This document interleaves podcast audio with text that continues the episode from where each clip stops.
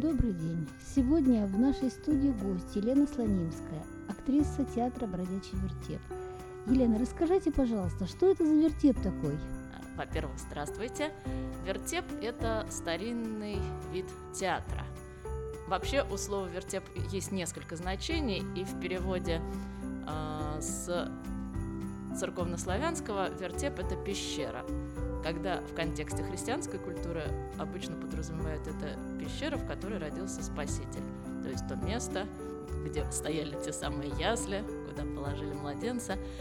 Во всем мире очень давних времен, ну, с Европы, наверное, конечно же, с Европы начиная, появилась традиция этот вертеп, эти ясли каким-то образом изображать. Изображали живые люди, изображали в виде кукол, ну, ну, картины и так далее. То есть много способов изображения этой рождественской картины. Уж очень она такая а, святое семейство. Все это хочется изображать. И разыгрывали ну, в Европе это в средневековой мистерии, да, где события Рождества каким-то образом актерами изображались.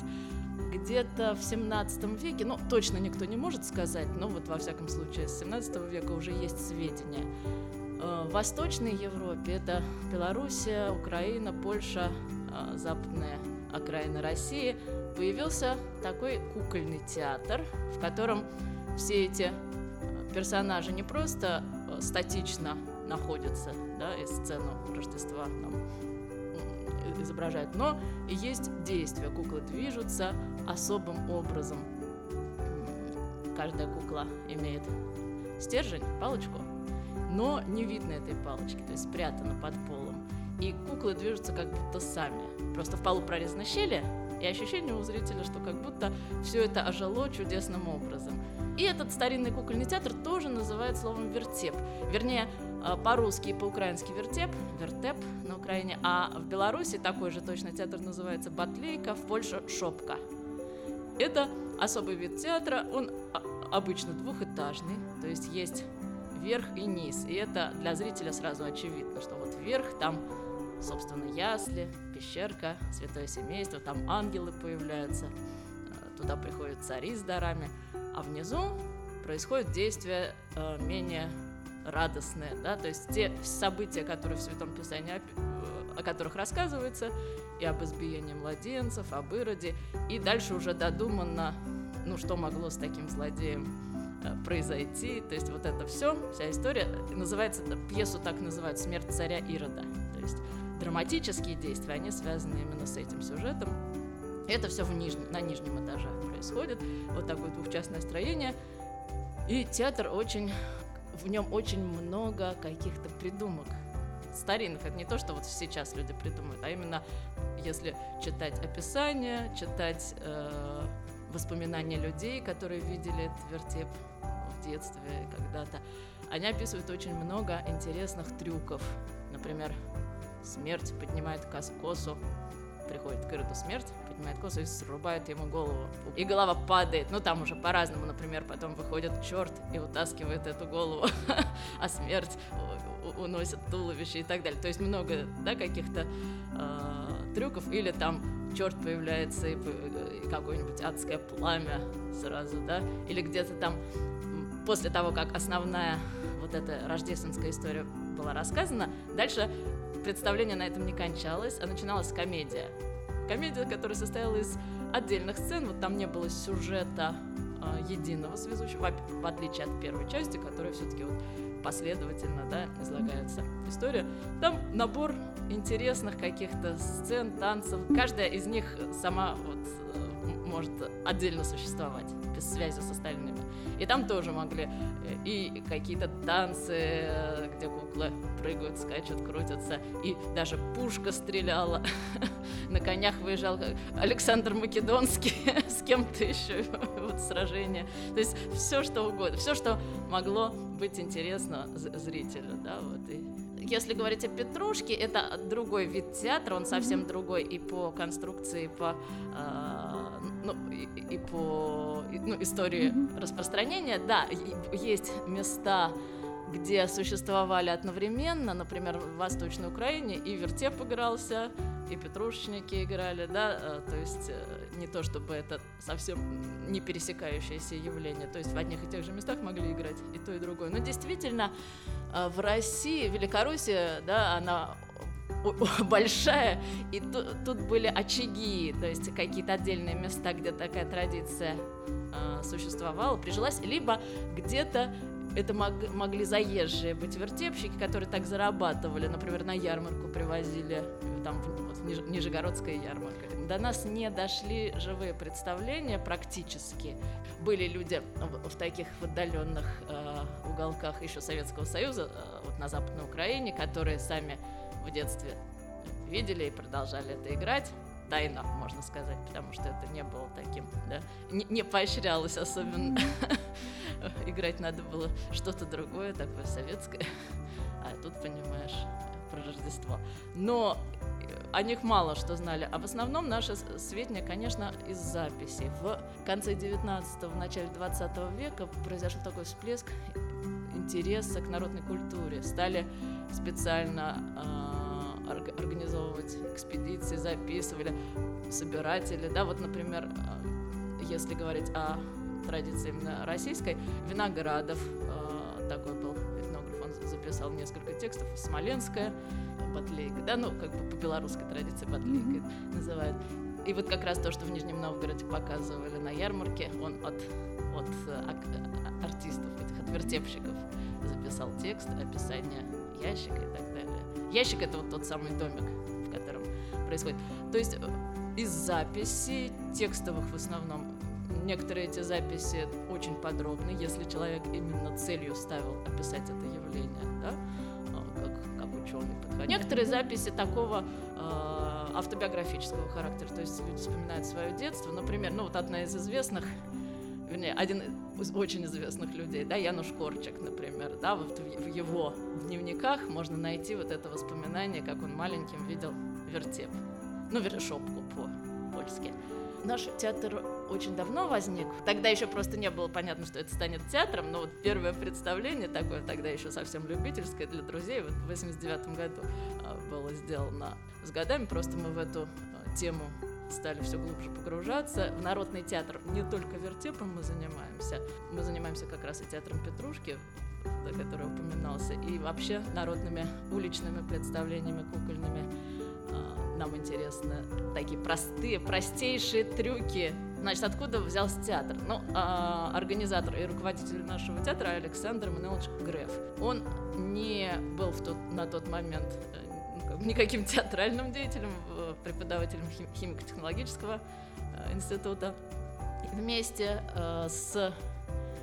Ну, тогда, ну и сейчас еще э, такое существует, но в советское время все знают, да, что дети ездили в пионерские лагеря, и там в зависимости от качеств и э, интересов тех взрослых людей, которые с ними работали, это могло быть очень здорово, да, если человек сам интересен, да, или это могло быть так себе. Ну вот Александр ездил в лагерь в качестве, ну, так, педагога, и на этой почве начал изучать как раз традиционное ремесло, чтобы было, что детям, чему детей учить и о чем им рассказывать. Ну, как бы, если ты сам мало знаешь, ну, что ты можешь рассказать. Ну, ему самому это было интересно, ну, и вот именно в работе с детьми.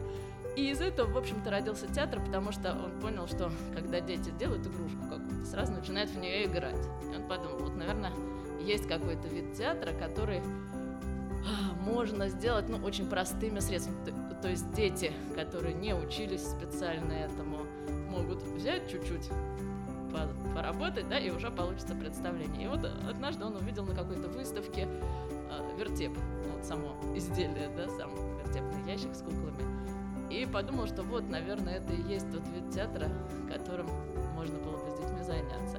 И вот таким образом решил попробовать. Да, на... А тогда как раз в те годы, вот это 89 90 91 вышла замечательная книга. Собственно, с тех пор лучше ничего пока не, не выходило по этой теме. Народный театр — это Некрылова-Савушкина, под редакцией Некрылова-Савушкина, Некрылова и Савушкина — это питерские а, ну, как бы исследователи, в том числе и а, народного театра, и фольклора. Не только, но кстати, э, много сделали. И вот э, такая книга «Народный театр», там в том числе и вертепные тексты, и описания этого театра, и картинки какие-то. И вот тогда вот это был первый вариант сделан с детьми, собственно.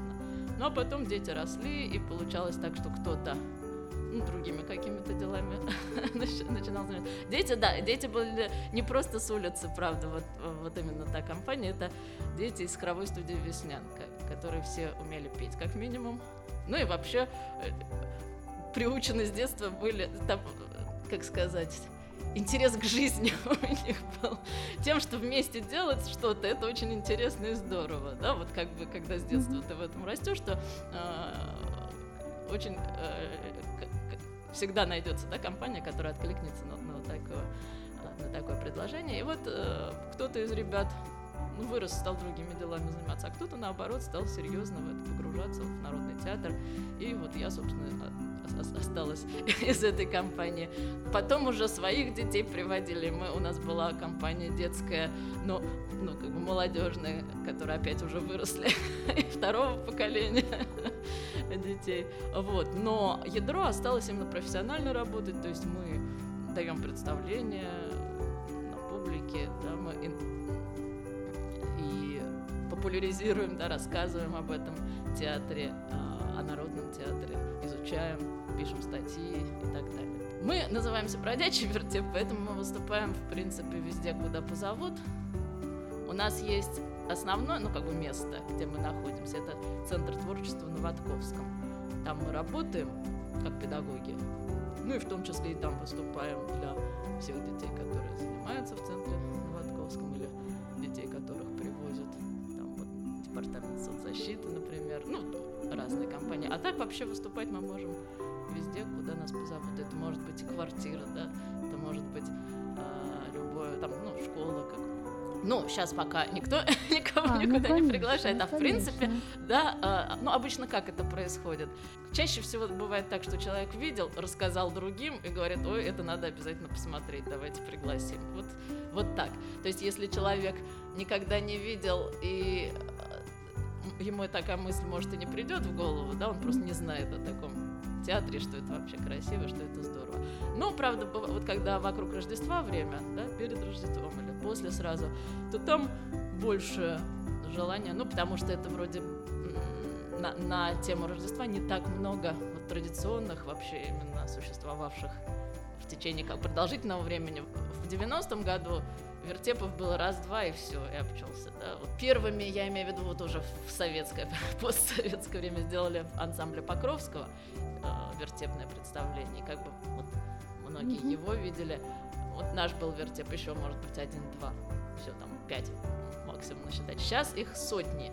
И делают, и в том числе и в воскресных школах, делают в качестве, ну, такого, э, чтобы выступать для своих, да, для прихожан, или чтобы ну, вообще изучить э, о Рождестве им рассказывают, а тут можно это все представить в куклах. Конечно, это э, интересно. Делают и в семьях, чтобы, опять же, играть для друзей. То есть он стал, в отличие от того времени, когда существовал он, ну, ну вот, этнографически, скажем, вот этот вертеп, э, до революции, условно назовем, да, этот период, в Великороссии мы говорили, он не стал таким повсеместным и народным театром, существовал локально в нескольких в некоторых местах, ну, допустим, Смоленская область, все-таки там белорусское больше влияние, а, в Сибири, кстати, в Сибири, Иркутск, там, Тобольск. Ну, украинские. Там прям э, был, сейчас забыл, забыла кто, ну, какой-то церковный деятель, который с собой, конечно, привез людей из Украины, и вот там эта традиция тоже как обосновалась. И да, остальное так эпизодически. То есть, скорее, это как диковинка была. Да, вот на ярмарку привезли или приглашали. Вот, есть такая книжка замечательная по архивным материалам 19 века о кукольном театре вообще упоминания какие есть. Это Кулиш, состо... э, питерский тоже преподаватель э, театрального как это, театральной академии, да, институт. Ну, в общем, алгоритмика бывшего. Вот, он составил это. И там есть, например, такие объявления, что, да, э, ну, даю представление в Питере, там, в газете, даю представление вертепа. Вот как в газете. А сейчас в, э, в России это очень э, такая именно стала повсеместная вещь, и, и, и именно и в семьях, и в школах. Вообще, этот спектакль действительно музыкальный, то есть, ну, трудно себе представить рассказ о Рождестве вообще без музыки. И если смотреть записи, среди них, а, ну, текстовые записи, да, выходит ангел поет, и текст. Что это за тексты, которые явно песнями являются?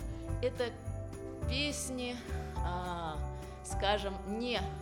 Ну, э, был круг как э, богослужебных, да, текстов и музыки, и около церковной, то, что не поется, собственно, на службе, но вот дуже полезное, да, э, это на Украине такое слово, э, они назывались канточки или псальмы, да, ну, канты, в общем-то, слово понятно, то есть э, духовного содержания песни, но вот не, собственно, для службы. И вот из них, в общем-то, в основном и составлен музыкальный ряд вертепа. Если говорить о мистериальной части, то есть о части, которая о Рождестве рассказывает. Потому что комедия, там вся музыка, ну вот какая звучала, какая звучит в этом месте, такая используется, плясовые и так далее. А вот, собственно, в рождественской это карточки писали. А я вот как раз одно спою. Есть интересная одна из записей вертепов, в которой кроме текстов еще и ноты есть да, и вот одна, эта песня как раз оттуда, то есть это э, такая украинская, не совсем колядка, ну вот там псальма. Мати Божа, Мати Божа, сама єдина, да вродила Ісуса Христа, Діва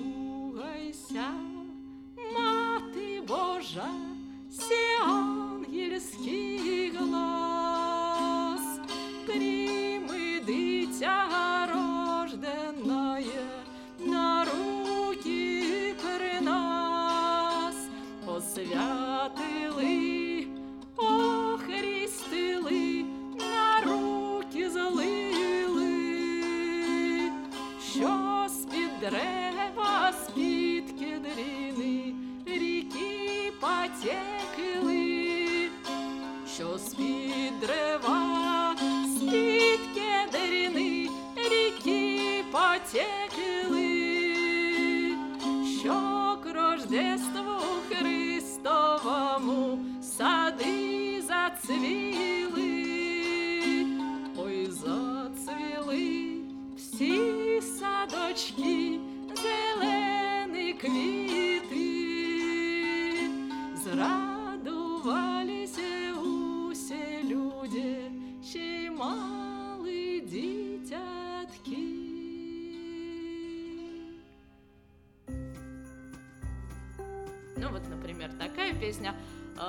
Это то, что вокруг вертепа существовало, и Слышно, кстати, что это не совсем на украинском языке, тут какие-то слова русские, и вообще в вертепе намешано обычно э, несколько языков. То есть, если это игралось в Польше, там кто-то на каком-то наречии, да, таком э, из персонажей мог говорить народном, кто-то, если в Польше, ну, там, католическое, там, на латыни даже могли быть какие-то тексты, какие-то соседи, кто у них был, да, украинцы и так далее. То же самое в украинском. Там, например, ангел, вот да, Ирод, у них такой с церковнославянизмами текст, да, там «Аз есть царь», так он говорит. А персонаж пастух, там, ну, понятно, он может говорить на том языке, на котором разговаривают здесь, да, в том месте, где играют. Мы и, и тексты и музыку ищем, ищем в записях народных, фольклорных.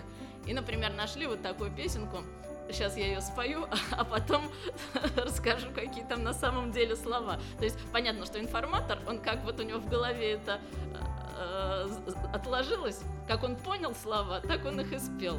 А потом э, из чего это было сделано, скажем.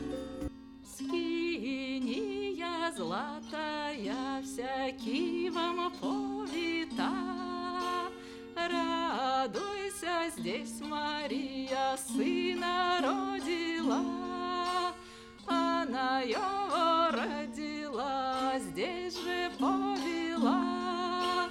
Радуйся, Мария, радуйся, присно дева, О преславном Рождестве Твоем. А исходный текст такой.